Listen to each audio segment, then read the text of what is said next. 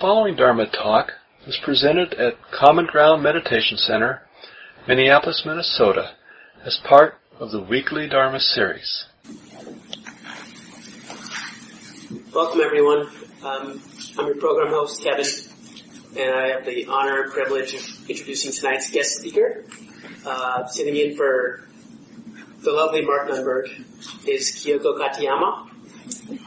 She uh, uh, she's been a long time community member since 1999, uh, practicing psychotherapist for over 30 years, and she has made it her intention and practice to instill her professional life, her spiritual life, and her personal life with integrity and ease, which I just felt in droves in the guided sit. Thank you, Kyoko. That was, Thank you. That was just wonderful. I'm glad it worked for you. uh, she has uh, completed a two-year study on the Satipatthana, which is the foundations of mindfulness with Matthew Flickstein. And tonight, she's going to talk on uh, about community and finding a refuge. So welcome, Kyoko. Thank you. So, good evening again. Um, so I'm going to be talking about community sangha this evening. But first, I want to acknowledge the wonderful news that the Senate voted to legalize the same-sex marriage. And um, congratulations and blessings to. Uh, I'm just so happy that it happened. So, to um, our brothers and sisters who are now free to marry the one that you love. It's a wonderful news. Um, so about Sangha, community. I actually gave um, this talk um, on community on Sunday morning, April 28th, just a couple of weeks ago. Um, and it happened that the 28th of April is uh, was the second anniversary of my husband's death. And so he was on my mind when I was thinking about giving this talk. And I wanted to tell you what he said just before he died. Something I thought about many, many times since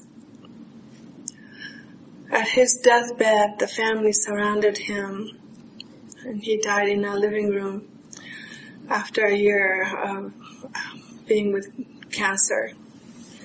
And we were each expressing our gratitude and love one last time. And I was holding his thin, pale hand, tears streaming down, and I said, you helped each of us heal and become a true loving family.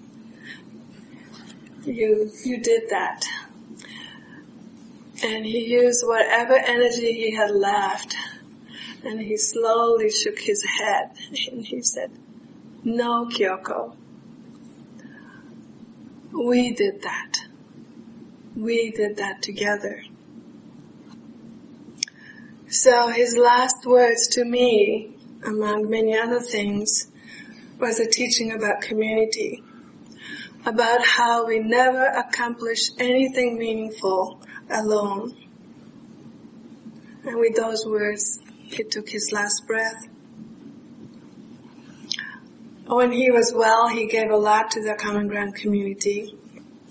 And he, as a treasurer, first treasurer when it was when became incorporated as a nonprofit. Uh, he laid the foundation for the center's financial accounting system.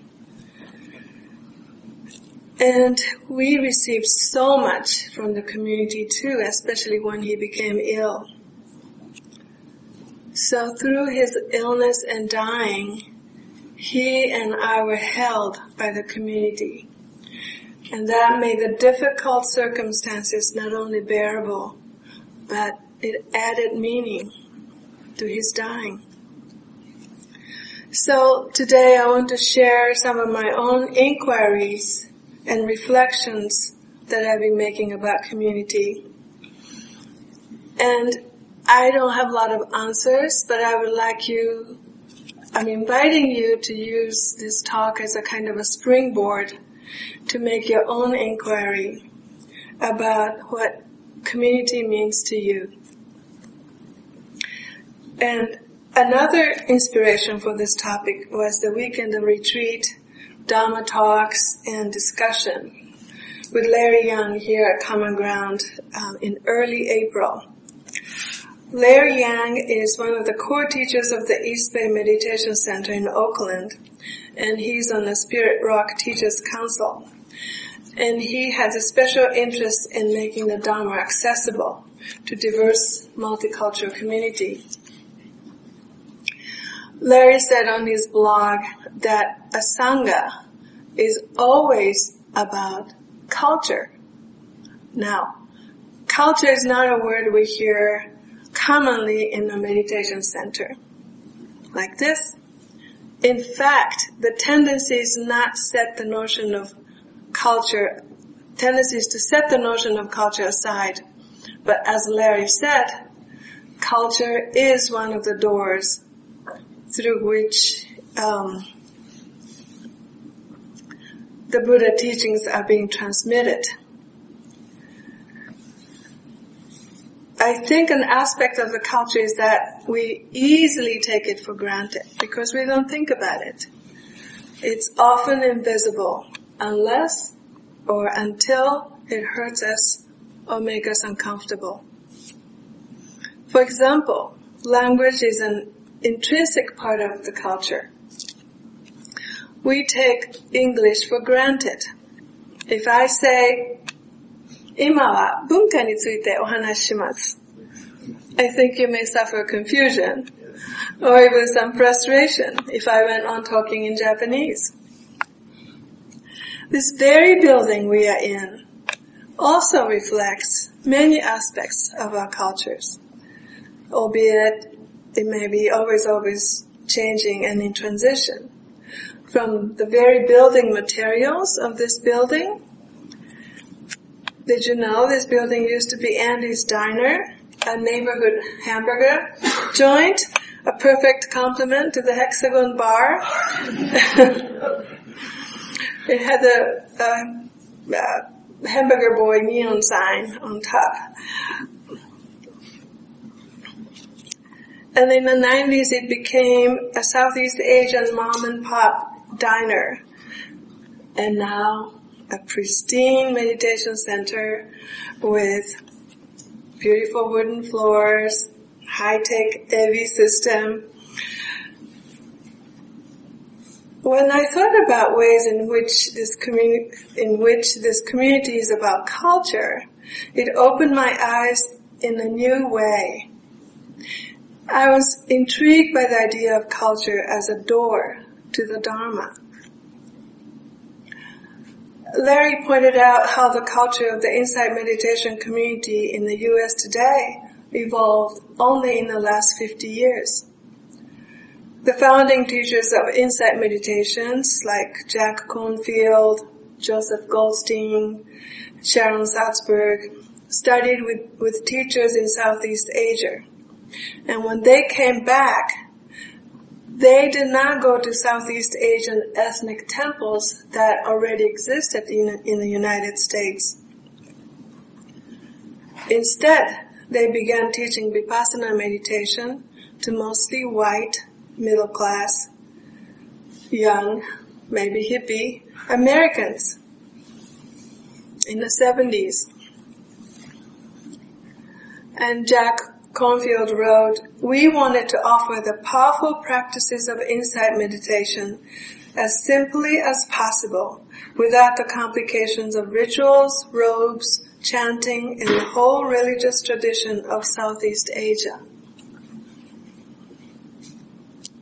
So what we think of Buddhist, as Buddhism within the Vipassana community is but a tributary of a great stream of Buddhism since the Buddha's first teaching more than 2,500 years ago.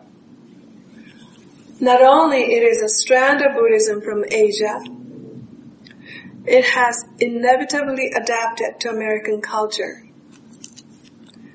So I could see Larry's point that culture is the doorway and whether we like it or not, we have to go through it.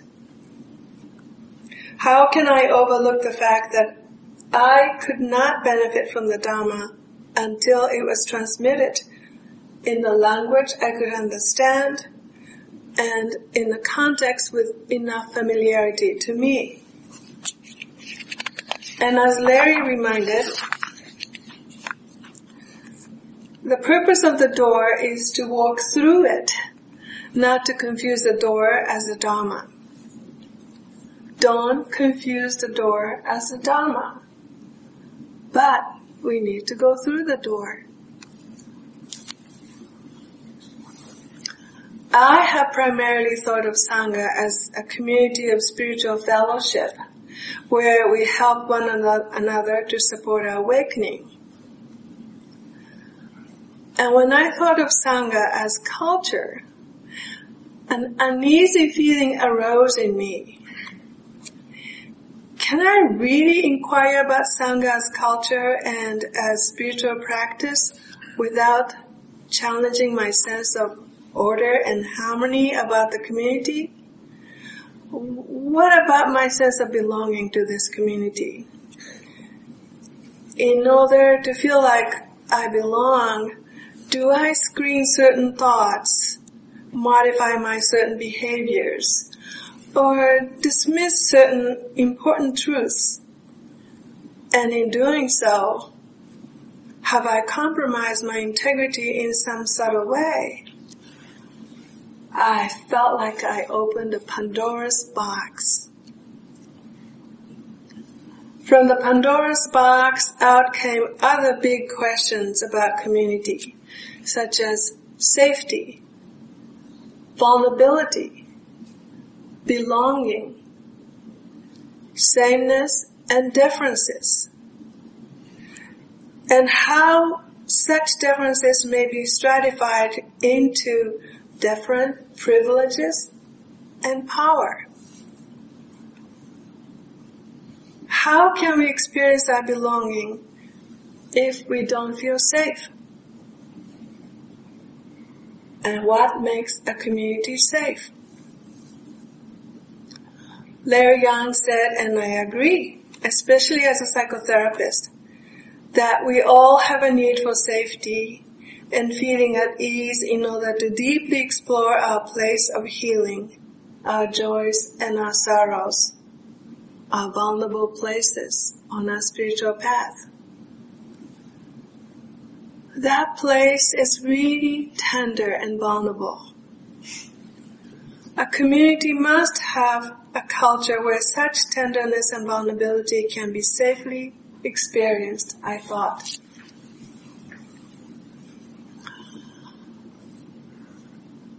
Today is exactly one month anniversary of Boston Marathon bombing. I was, as I pondered on these questions, at that time the news of the Boston Marathon bombing pierced my ears like needles. The news hurt. Who would think that a community of runners and their spectators is not safe until until an elementary school is, has got to be a safe place. Every Monday I take my granddaughter to her kindergarten in a safe, safe South Minneapolis neighborhood. But our notion of safe community has been shaken by the news. It's true, they're extreme examples and the chance of them happening is extremely rare. Still, we are no longer innocent. We understand, each of us in bearing remnants of trauma, that one of our children could be dead.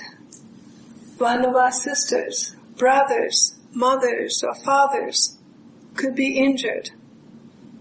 And if you're Muslim, no matter how innocent you are, you learn to expect a hateful, hateful look from some people after such news. Safety is not something that can be guaranteed. Not even in a spiritual community where the teachers and participants all aspire to awaken to the Dharma, where the precept training is a regular reminder of no harm Not only can natural and human caused disaster happen to any of us at any time, even in this relatively peaceful community, despite our good intentions, we inevitably hurt and are hurt by one another through a misunderstanding and ignorance. If safety cannot be guaranteed, then what is our true refuge? It's easy to recite that we take refuge in the Buddha, the Dharma, and the Sangha. But how do we deepen our understanding of each of, each of our places in the Sangha? In Martin Luther King's word, our beloved community. So the sense of community comes alive in our heart so the heart can guide us to skillful actions in the community so we can lessen the inevitable hurt we cause one another. So we awaken to the Dharma.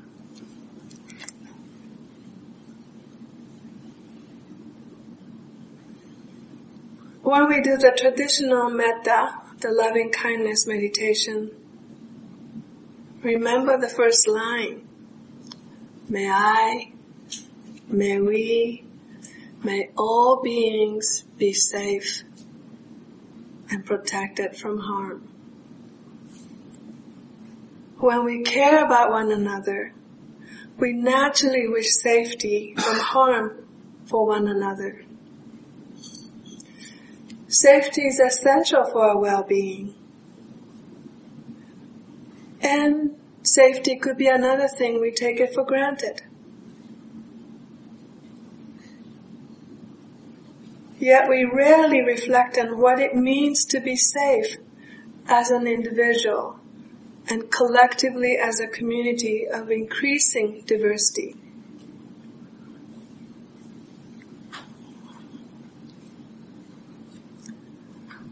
What makes it safe for some people here, let's say, is that they get to be left alone and just practice medication, meditation. And what makes it safe for some people is a warm greeting at the door as they arrive. And some people come here to get away from their family. Some people come here to be with the family. And maybe some people come here hoping that they can become family with somebody here.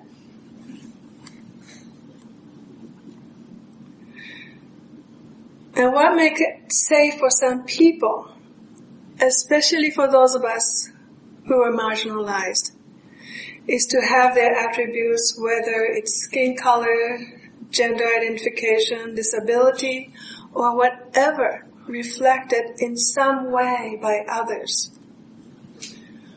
It's hard to have a sense of belonging and safety if you feel like you're the only one.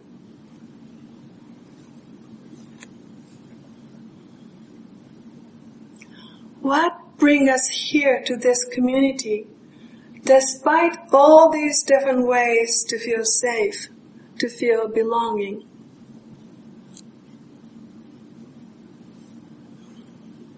For some, the sense of belonging is more significant than safety, especially if you have felt ostracized and really alone. And safety is perhaps more important for some people if you felt beaten and shamed in the past, or as for many of us, if we are simply in the habit of being afraid.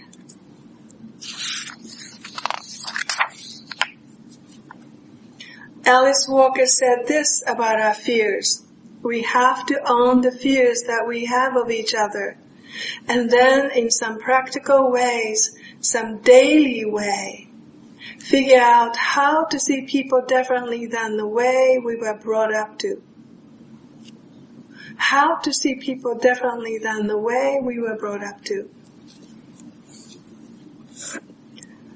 There's a maxim in social science. This is the maxim. In certain ways, every person is like all other people. In certain ways, like some other people. And in other ways, like no other people. All of us want to be safe. But how each of us finds safety varies depending on many things shaped by causes and conditions of personal and uh, personal and cultural history. And how each person finds their resiliency to survive difficulties and contribute to her safety and that of the her community is completely unique. Nobody else has the exact same makeup as you. Nobody else has the exact same causes and conditions as you. Considering such complexities, it's amazing how each of us daily navigate our way through our differences, multitudes of conflicting needs and aspirations. Right here, right now, in this moment, we are a community with a shared desire to awaken to the Dharma. And we all practice. But if I can read each of your minds, there will be a hundred different approaches to practice to the Dharma. Just as emotion is a universal human experience, but how and when it's, ex- it's expressed varies with each person. We are so alike, yet how each of our lives unfolds in a particular way is completely unique. So, I'm halfway through my talk, and I think I'm getting too serious and too heavy in my inquiries into community. And I believe, and more, more and more, increasingly I believe, that um, humor adds to sense of safety. So I want to bring some humor here. Now, the funniest thing about me is that I have no sense of humor. but I got some help. Here's a quote by Zora Neale Hurston. It seems to me that trying to live without friends is like milking a bear to get cream for your morning coffee. It's a whole lot of trouble and then not worth much after you get it. Ram Dass, I think most of you know Ram Dass, um, founded um, a charitable organization. Um, and sometimes the discussions in um, foundation's boardroom got really serious. So finally one time they put a mask of Groucho Marx with the bushy eyebrows, you know, and huge nose and glasses in the center of that table. And whenever the energy in the room got too heavy, someone would put on the mask and then everyone would break into laughter. When we can laugh, we know we've regained a larger perspective. Have you ever realized that when you laugh, you, some of you just laughed. When you laugh, we go ha ha ha, right? In, in the ha, there's a release and relief of something that got too tight. Ha ha ha. And after the exhale, ha ha ha, then we inhale deeply. Now, have you ever tried to laugh in reverse? So instead of saying, oh, ha ha ha, you go, ha, ha, ha. It actually looked like panic attack. so, humor. Have some safety. And loosen up. We meditate and we come here to this spiritual community to a varying degree because we all realize we need one another. One another's eyes and hearts to awaken as surely as we need food and shelter to survive. We need our differences and our shared aspirations.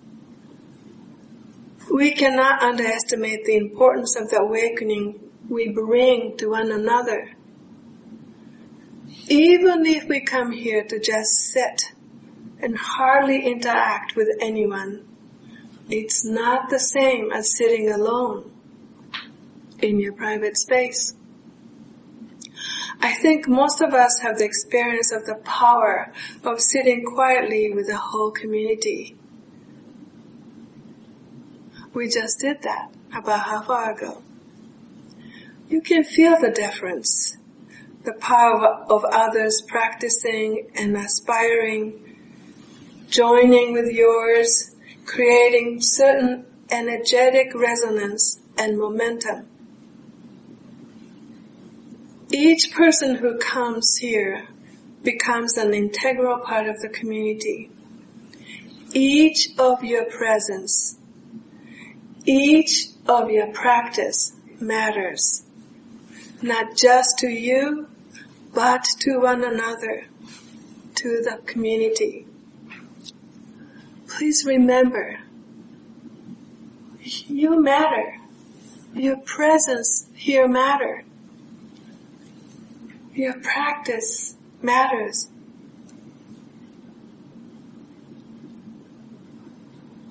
What other practice would deepen our understanding of our beloved Sangha? To awaken the sense of safety and belonging that cannot be taken away by external events. The Vietnamese Zen master Thich Nhat Hanh coined the term, I think he did, interbeing to represent the Buddhist principles of impermanence and no self characteristics, which reveal the interconnectedness of all beings. This simple term of interbeing succinctly reflects the profound Buddhist teaching on dependent co-arising. In the book called Sun in My Heart, Thich Nhat talks of, Zen, of a Zen master who uttered, if this speck of dust did not exist, the entire universe could not exist. Think about that. Thich Nhat Hanh says, when we deeply penetrate the principle of interdependence, we see that this sense of separateness is false each object is composed of and contains all others. We are made of each other. We are made of stars. Thich Nhat Hanh said, there is no phenomena in the universe that does not infinitely concern us. From a pebble resting at the bottom of the ocean to the movement of a galaxy millions of light years away. Martin Luther King, who was a friend of Thich Nhat Hanh, had a similar understanding. He said, we are caught in an, an inescapable network of mutuality, tied in a single garment of destiny. Whatever affects one directly affects all indirectly.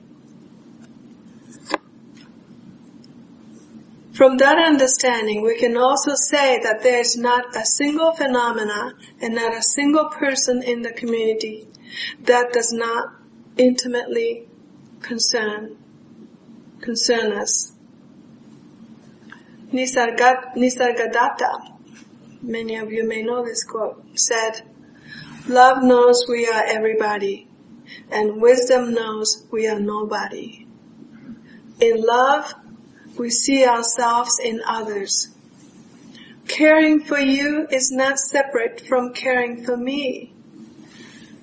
Only in community we can begin to understand this profound truth of interconnectedness. This is our practice for awakening, to see how I am everybody and everything, and at the very same time, none of this is personal, and we are nobody. There's no self to be found. Even in Minnesota, caring for one another is not about being nice. It's because love is all there is, boundless and vast, without an end. Ananda asked the Buddha, spiritual fellowship must be at least half of the spiritual life. No, Ananda, the Buddha said. It is all of spiritual life. Spiritual fellowship is all of spiritual life. The principle of interbeing brings deeper and wider understanding of the practice of dana, generosity. When we think of dana, sometimes we think of it as giving something in exchange. You give me this and I give you that. The underlying assumption is that what we have to give is finite because we often associate it with money. We think of it as a pie and we have to slice it, slice it carefully because it could run out. And that is an important consideration and we do all need to responsibly steward uh, finite material resources. And when we understand how we interbe or inter-are, we also understand when we give, in the very act of giving, we receive instantly. It is not an exchange.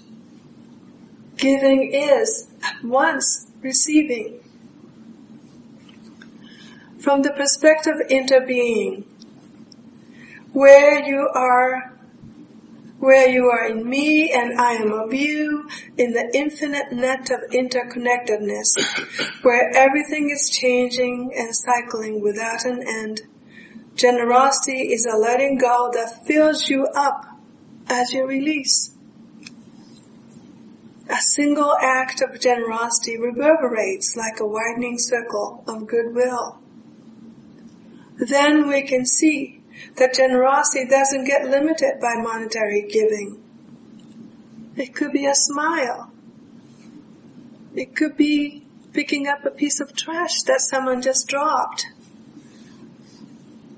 It could be letting someone know from your heart how much you appreciate that person. It could be saying I love you. Or it could be letting go of that person. It could be telling a difficult truth. Deep listening and speaking from your heart are an act of generosity. I invite you to explore all the ways you receive when you give in this spirit of generosity, where giving becomes letting in the trust in the community of interbeing.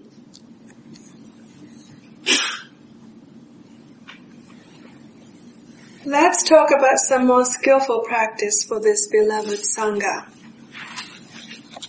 Deep and embodied listening would be a very important and useful skill to cultivate. Deep listening is to calm the mind for an attuned and attentive listening, moving beyond one's ego's persistent desire to put the focus on the self. Breathe deeply and sense your own body breathing and listen with your whole being. Listen to not just the words of another, but also the spirit. Imagine the safety one might feel when we are listened to so deeply. Imagine the healing that could happen when our goodness is reflected by a deep listener.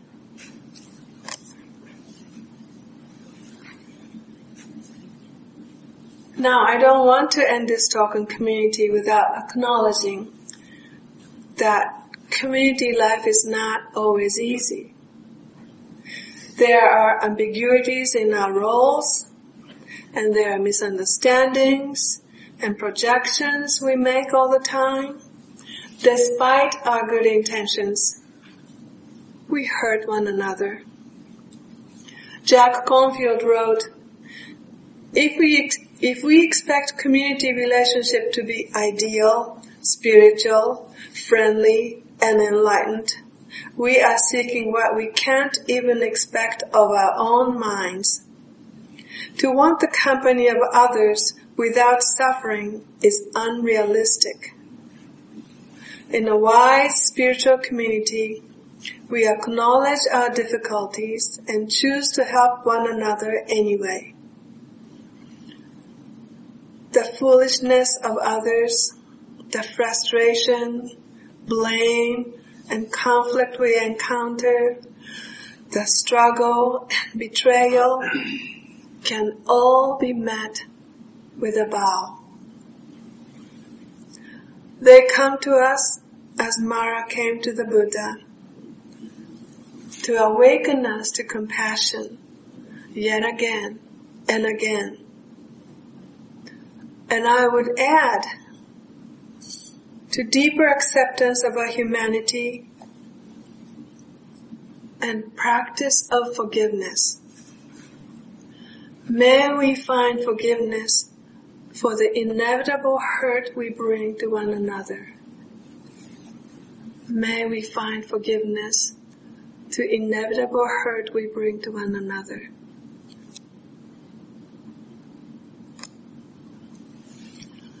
On his last day here, at the end of the community discussion on community, Larry Yang offered the blessing cord ceremony. This is from that ceremony. So we sat in a large circle and we each received a multicolored cord.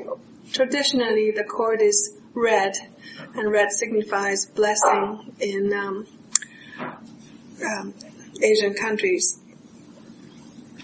But Larry gave multicolored cord and he said the colors represent um, the colors of all the robes um, of the monks of um, different traditions. And um, and then he invited us to make three knots on the cord for three refuges. And then we helped one another tie the cord on our hand or on the neck. And helping to tie the cord or, or the thread on the other person is really important part of the ceremony. To take a refuge in the Buddha, the Dharma, and the Sangha means to take refuge in the possibility of awakening, to be on the path of truth, to rest in love that has no beginning and no end. The energy that imbues the vast, endless, endless net of interconnectedness. To remember that we are never alone or separate in this process of awakening.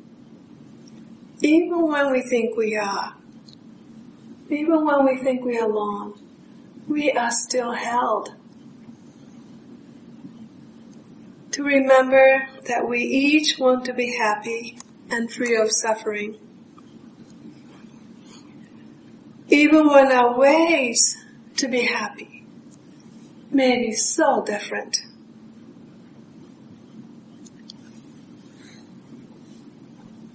But to take refuge in awakening, to path of truth and in love is the only safety that I can ultimately count on. It makes me brave in the face of tragedies and hardships. And it makes me humble in the face of exuberance. As Jack Kornfield said, because everything that happens becomes an opportunity for awakening. I am safe even in the face of death when I take refuge in that which that does not die. And all this is possible because of you. So I want to end my talk with this poem by Hafiz and it's called With That Moon Language.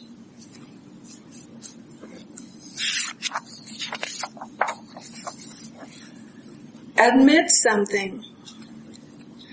Everyone you see, you say to them, love me. Of course you do not do this out loud. Otherwise someone would call the cops. Still though, think about this. This great pull in us to connect. Why not become the one who lives with a full moon in each eye that is always saying with that sweet moon language what every other eye in this world is dying to hear. Admit something. Everyone you see, you say to them, love me. Of course you do not do this out loud. Otherwise someone would call the cops. Still though, think about this. This great pull in us to connect. This great pull in us to connect. Why not become the one who lives with a full moon in each eye that is always saying with that sweet moon language what every other eye in this world is dying to hear.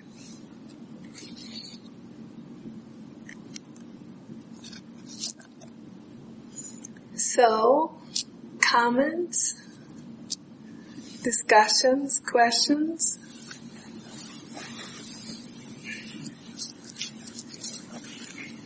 Request to repeat the poem? Yes. I, just after 34 years, I can marry my partner. I'm very happy. After 34 years, I can marry my partner. You can what? Marry my partner. Marry, marry your partner. Yes. Yes. Congratulations. Yes. And many others.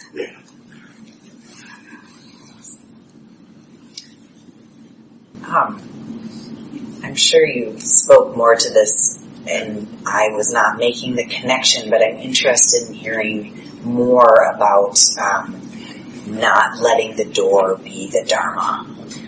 Um, I wasn't following that thread, but I really want to. Would you speak more to that? Um, okay. So, uh, language is the easiest one. Um, you know, because I kind of crossed many languages. English is not my um, mother tongue; it's my second language. Um, so I think about language a lot.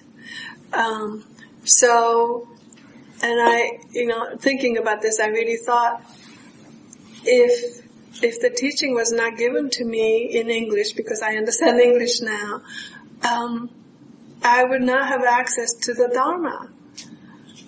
And, and once it was given to me, including Buddha's instruction, you have to experience it for yourself. So a, a concept that is given to me, but then I have to experience it. I have to have relationship with it in my body, in my own experience. So language is to me a really good example of a doorway but it's it's not Dharma. It's just words. It's just ABC. Um, so that's one example.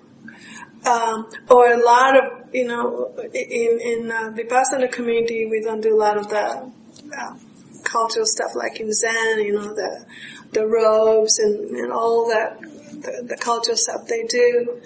It's, by themselves, they really mean nothing. It's, it's, it's the finger that points to the moon.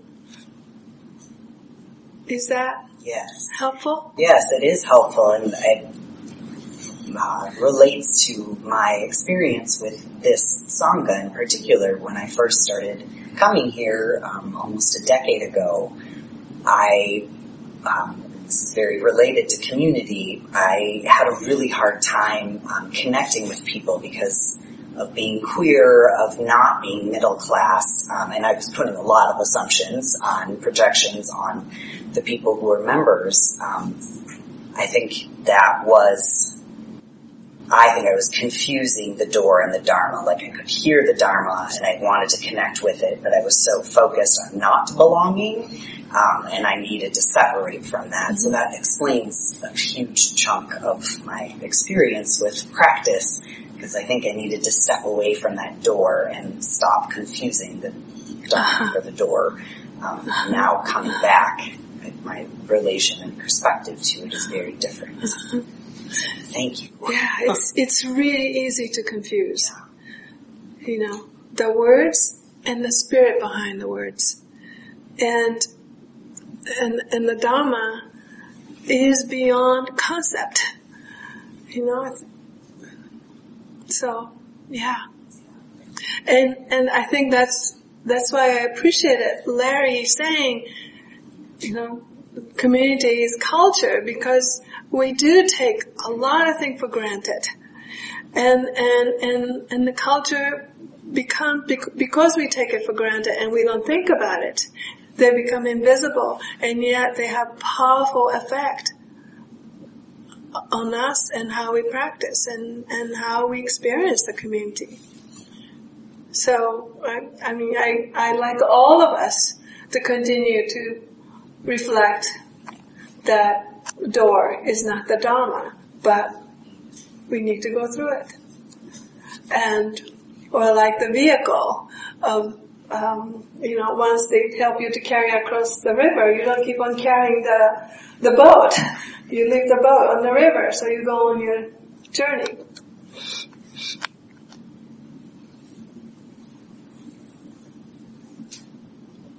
Yeah.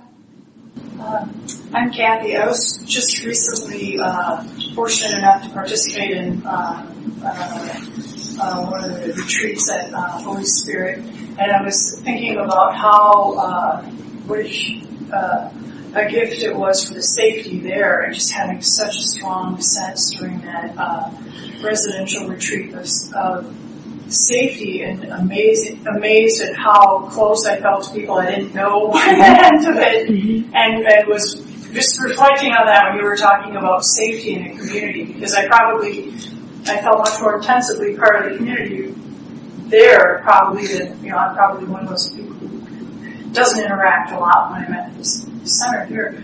Um, and then, you know, I mean, I, I, maybe this is slightly tangential, but I had also been reading something uh, by, uh, I don't know if I say his name right, Elie Wiesel, um, you know, who, and there was a quote about how um, the opposite of love is not hate, it's indifference. And, and I was thinking in terms of safety, maybe that it was such an intentional, caring environment, and how uh, what that can really nurture in a person is just amazing. You know? so, just, Thank you. May our practice, our goodness, may our aspiration for awakening benefit ourselves and all beings everywhere.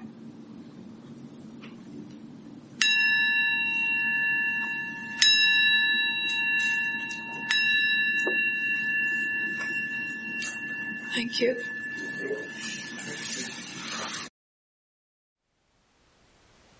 Thank you for listening. To learn how you can support the teachers and Dharma Seed, please visit dharmaseed.org slash donate.